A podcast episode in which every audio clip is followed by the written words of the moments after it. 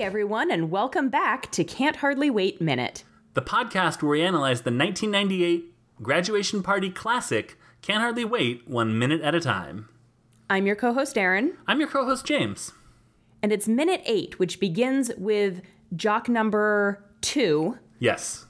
saying, Hey, maybe we should break up with our girlfriends too. And moving on through Witness Exhibit A, my eighth grade science project. Now, lest you think the characters take a drastic change, uh, this does contain another transition that we'll talk about. This contains one of my favorite jock lines, also from Freddie Rodriguez, where he says, They suck. And then Mike Dexter says something, and he's like, They suck. Like he's trying it on for size. And I Yep. love it so much. It's so good. it's so good. And like he hits that K real hard. Yeah, they suck. Yeah, the logic here is that uh, if they break up with their uh, girlfriends now, they can spend all summer just hanging out, and then they'll go to college single guys. Yes. Yeah, so that seems like this is gonna work out great. Yeah, because here's the thing if Mike hadn't broken up with Amanda, they could have still spent all summer hanging out, but, you know, with their girlfriends too. Right. Well, they suck. They suck. They suck. They suck. Does jock number one say suck it, Beth? Uh, yes. Uh, she, Okay. no, he he says he says I think he says Beth sucks. Beth, kiss my ass. Beth, right. I always hear Beth can kiss my ass, but it's just Beth kiss my ass. yeah. Yeah. Uh, hey, does jock number one, Shannon Rowe, give you Steve Zahn vibes? Yes. Like if Steve Zahn and Sean William Scott, who played Stifler, Yeah. kind of morphed into one person, it would be Channon Rowe. Kept wanting to say Tatum, knowing full well that was wrong. Uh, yeah. I, I when he said the line that takes us out of their scene, I was like, that's basically Steve Zahn's line to have said. Yeah. So basically, they all agree to do it, and they all pile into Mike Dexter's truck mm-hmm. because, of course, he drives a truck. Not saying anything Yep. about truck drivers. Aaron was one of them. I have I have s- very fond affection for one person that has owned a truck.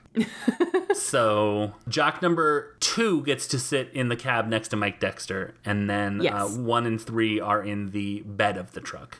Did I say that Yes. right? Bed of the truck. Okay. Mm-hmm. Yeah. So then I think I think jock number two number three says Mike Dexter is a god. I don't remember who which one says what. I think uh, jock number two says this is a really great idea.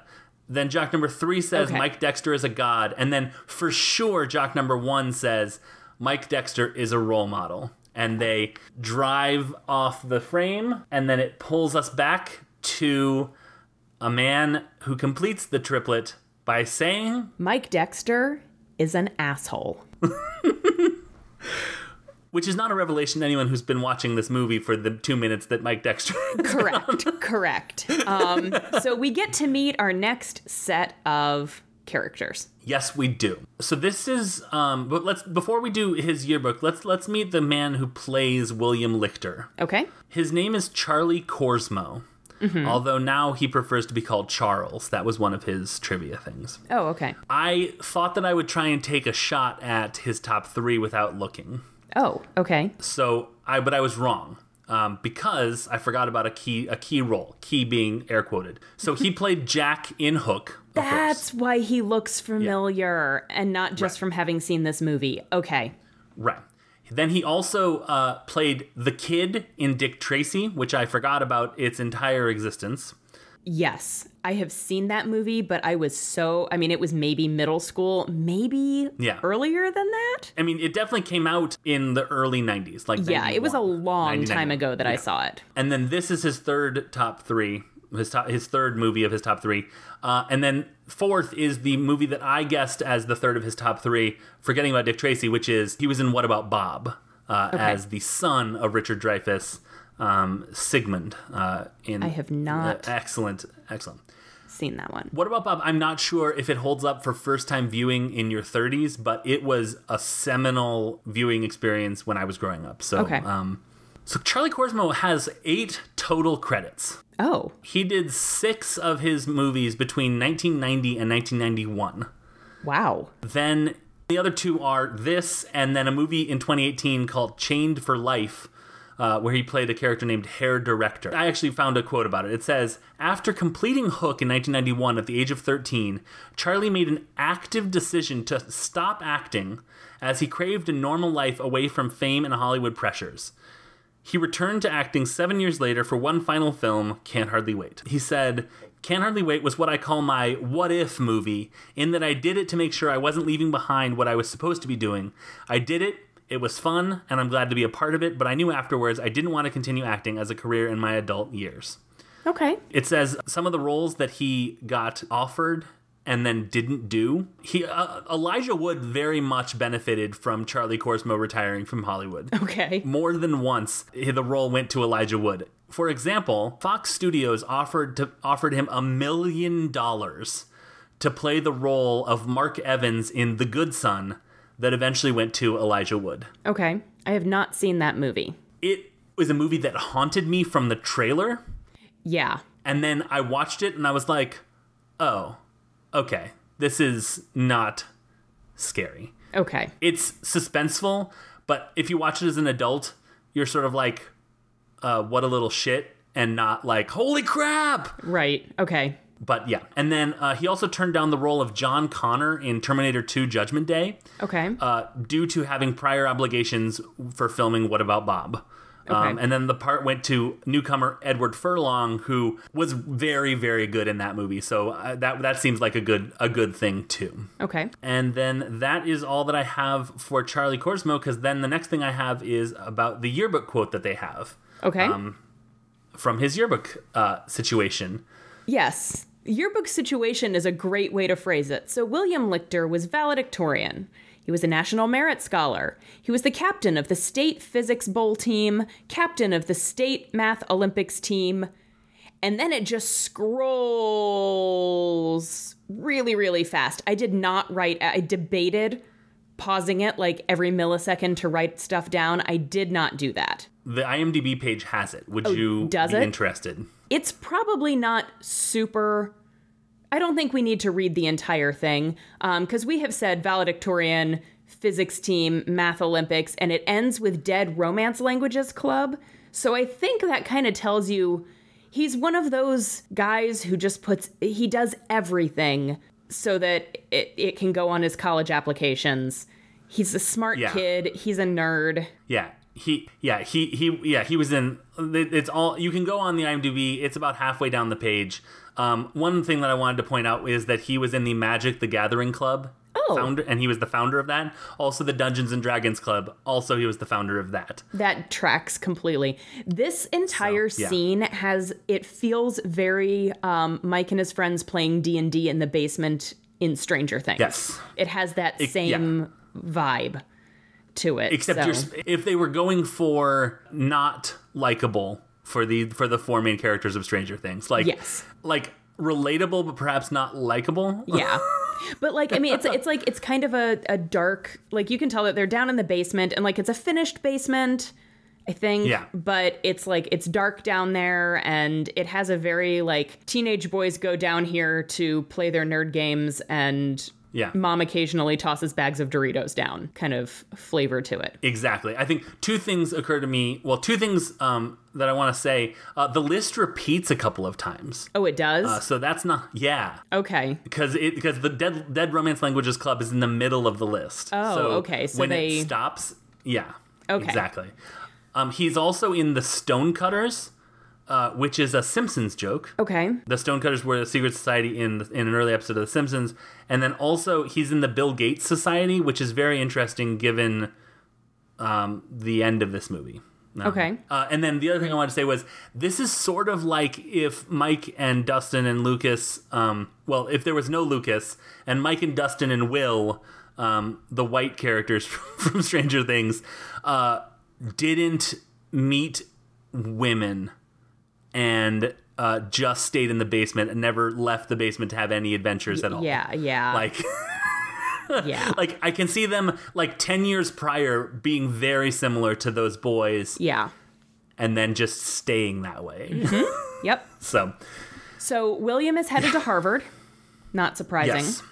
Um, Williams' yearbook quote is All great spirits have always encountered violent oppositions from mediocre minds. Albert Einstein. So the quote, which comes from Einstein's letter to Morris Raphael Cohen, who is the prof- professor emeritus of philosophy at the College of the City of New York, uh, which was written to defend the appointment of Bertrand Russell to a teaching position on March 19th, 1940. Uh, Bertrand Russell is a famous sort of uh, atheist philosopher. Okay. Like he was sort of like of the 40s was sort of like a let's be serious about God. Do we really think that that's a thing? Okay. I, I know I know him mostly from uh, he's referenced in a Dessa song. Um, Oh, okay. uh, the full the full uh, quote is: "Great spirits have always encountered opposition from mediocre minds. The mediocre mind is incapable of understanding the man who refuses to bow blindly to conventional prejudices and chooses instead to express his opinions courageously and honestly." So. Okay. I've seen that used with Trump's picture. Um, when I was looking this up, I've seen like that quote over Trump's picture. Okay. Um, which makes me just cements the idea that you can use any quote to make, you know, out of context and to make any point or whatever. Yeah, Um, yeah. so Einstein certainly wasn't saying uh, just op- express your opinions courageously and honestly, no matter what they are. Einstein was not saying that. Right. Uh, he was speaking specifically about philosophy and not science. yep. So let's be very clear about how that should be used. Yes. Um, anyways, yeah. So uh, that took some finding, but I, I was happy to find exactly where he said that. Yeah, no, I'm glad you found that. Um, so we've got William just going through. uh, This minute ends with the beginning of a list of transgressions that Mike Dexter Yes. has committed against William personally. Right.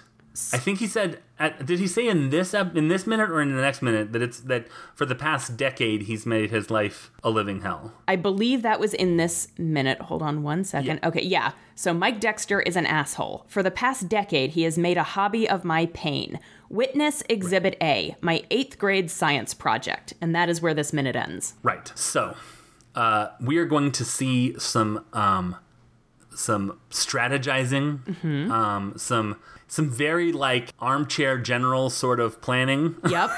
yep. like, and meet some more characters, but not yet. Yes. Uh, we Not also yet. don't get to know what the eighth grade science project was, so Not There's today. a lot to not today. Uh, and we don't get to learn it today. Uh, we have to wait till next minute to find out what that was. But until then, we have some social media to tide you over. Yes, James, would you like to do the honors? Sure, absolutely. Uh, you can find our show on Twitter at je underscore minute movies, and we are individually on Twitter at uh, I am at unabashed James. And I'm at unabashedly Aaron. Did it just start raining where you are? yeah, It's coming down real loud. Cool. yeah. It's it's the kind of rain where I'm like the windows are sealed, right? Yeah. Like I haven't opened these windows in a long time, but like it feels like it, the rain's like. Mind if I just come on in? Yep. So you can uh, also find us streaming on Twitch at twitch.tv slash the scavengers network. We are now Twitch affiliates. I saw that on Twitter. I don't know what that means. I think that has to do with um, monetization of our streams. Okay. I think it's a very good thing. I don't think you can make money on Twitch until you become a Twitch affiliate. But if you go to our uh, Twitch channel or follow Scavengers Network on Twitter at scavengersnet, there should be some information or at least a link to some more information. Or maybe you already know what uh, Twitch affiliate means, and you can fill us in at our tw- on our Twitter Yeah, exactly. but I think it's a very good thing.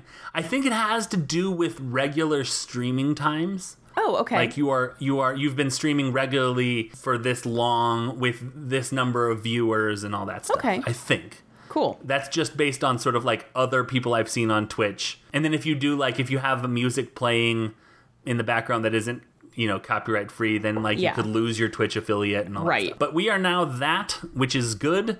It's sort of like leveling up on our Twitch. So come on over to the Twitch channel if you like to watch uh people stream stuff. Yeah, there's pretty much something going on every day, so there is something for everyone. Indeed.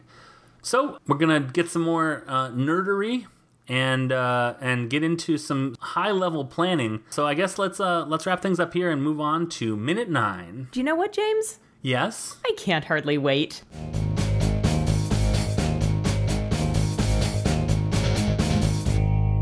The Scavengers Network. Creator driven? Community focused. treasured content.